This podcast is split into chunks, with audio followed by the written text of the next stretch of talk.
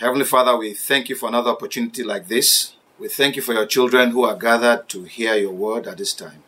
Speak to our hearts and give us information. Help us to receive a word that will do us good today. A word that will bring total healing to our lives in Jesus' name. At the end of this meeting, may we have cause to rejoice and glorify in your name again. In Jesus' name we have prayed. Amen. We shall be looking at Luke chapter 5, verse 17 to 25. Luke chapter 5, from verse 17 to 25, and I read. Now it happened on a certain day, as he was teaching, that there were Pharisees and teachers of the law sitting by, who had come out of every town of Galilee, Judea, and Jerusalem, and the power of the Lord was present to heal them. Then, behold, men brought on a bed a man who was paralyzed, whom they sought to bring in and lay down and lay before him. And when they found they could not find how they might bring him in because of the crowd, they went up on the housetop and let him down with his bed through the tiling into the midst before Jesus. When he saw their faith, he said to him, Man, your sins are forgiven you. And the scribes and the Pharisees began to reason, saying, Who is this who speaks blasphemies? Who can forgive sins but God alone? But when Jesus perceived their thoughts, he answered and said to them, Why are you reasoning in your hearts? Which is easier to say, Your sins are forgiven you, or to say, Rise up and walk? But that you may know that the Son of Man has power on earth to forgive sins, he said to the man who was paralyzed, I say to you, Arise, take up your bed, and go to your house. Immediately he rose up before them, took up what he had been lying on, and departed to his own house, glorifying God. May the Lord bless the reading of his word in Jesus' name. Amen. We have seen that when there was no way of getting into the place where Jesus was, the men went up on the uh, housetop and lowered their friend before and placed him before Jesus. And um, the Lord Jesus Christ noted that the, the, sorry, the Bible says that Jesus saw their faith.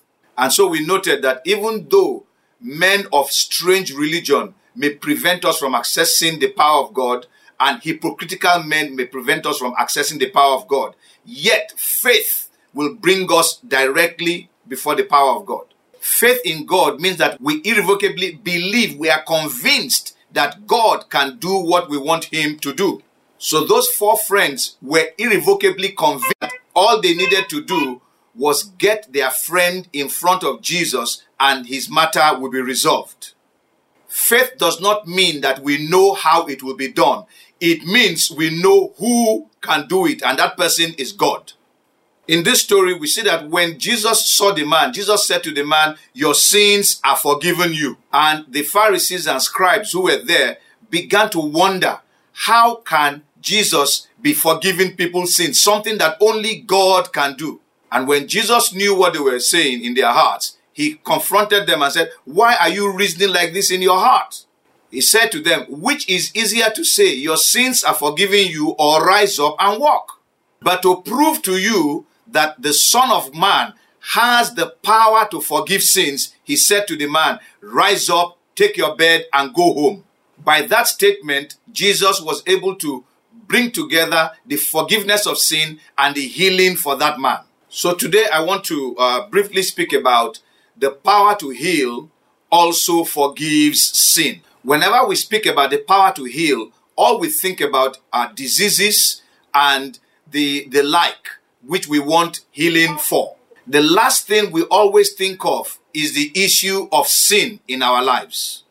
But in this story, the Lord Jesus Christ tells us that the man's paralysis was the result of sin. Whenever God wants to solve a problem, he makes sure that he attacks the problem from the root so that the problem will not arise again. For example, when he caused the fig tree, the Bible says that the fig tree began to dry up from the root. If you cut a tree by the stem, you are not going to destroy the tree. The tree will, in fact, now grow with many branches afterwards. So that whenever Jesus wants to solve a problem, he makes sure that he, he destroys the cause of the problem so that it doesn't come back again.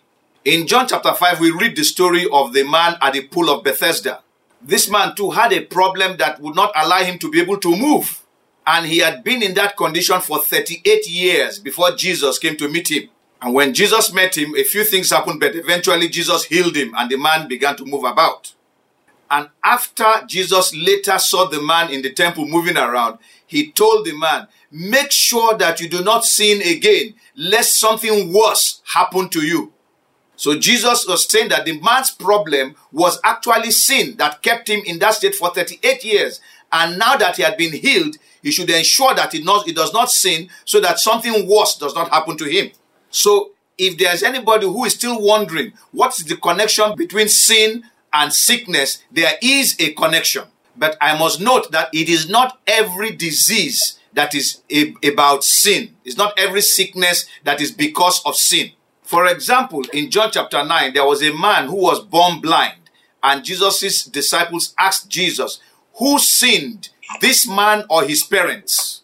But Jesus answered and said to them that it was not the, the man who sinned, neither was it the parents' sins that caused the man to be blind. But this man was born blind so that God can be glorified in the man's life.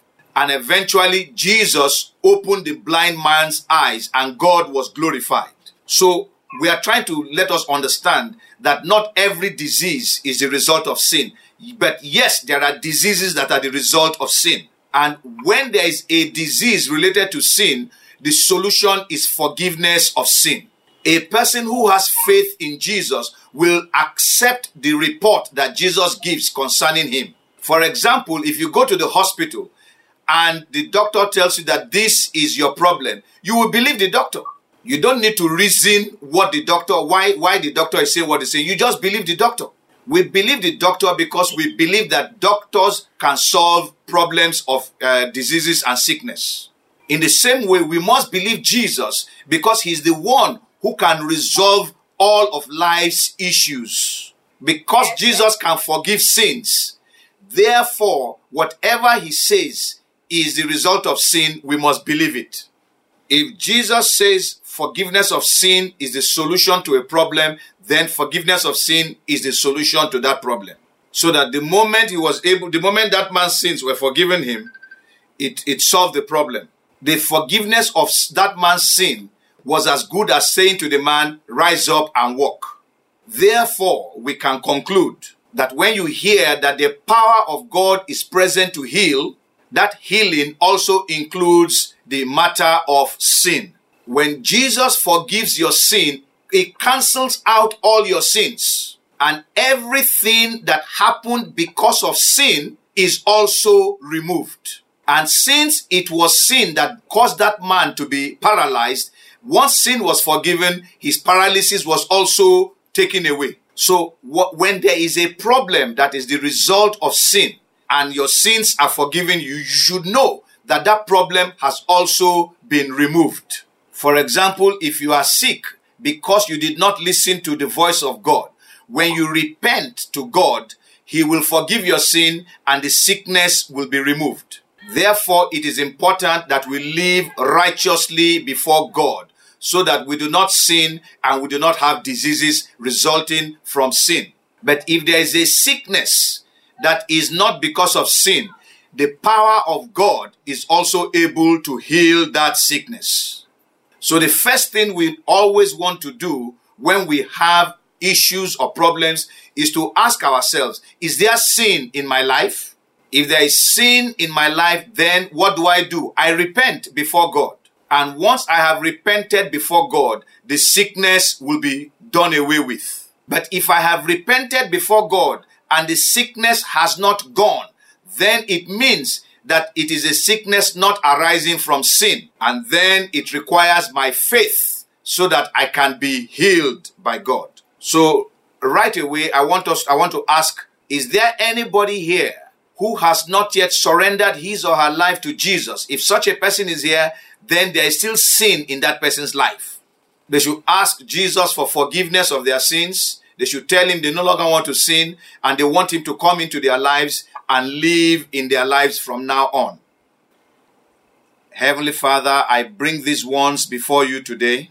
I thank you that they have owned up that they are sinners and they want your forgiveness. I pray that, Father, you will forgive them of their sins and cleanse them totally of sin. Everything, every disease or sickness or any ailment that has been in their lives as a result of sin is now cancelled in Jesus' name. Make them new people again and help them to begin to walk righteously from now on. In Jesus' name, I have prayed. Amen. Let me just pray for everybody now. Heavenly Father, I want to thank you for our meeting today. As many as have heard your word today, send your power to heal in their lives.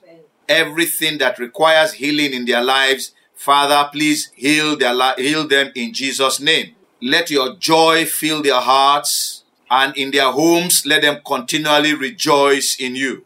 In Jesus' name we have prayed. Amen.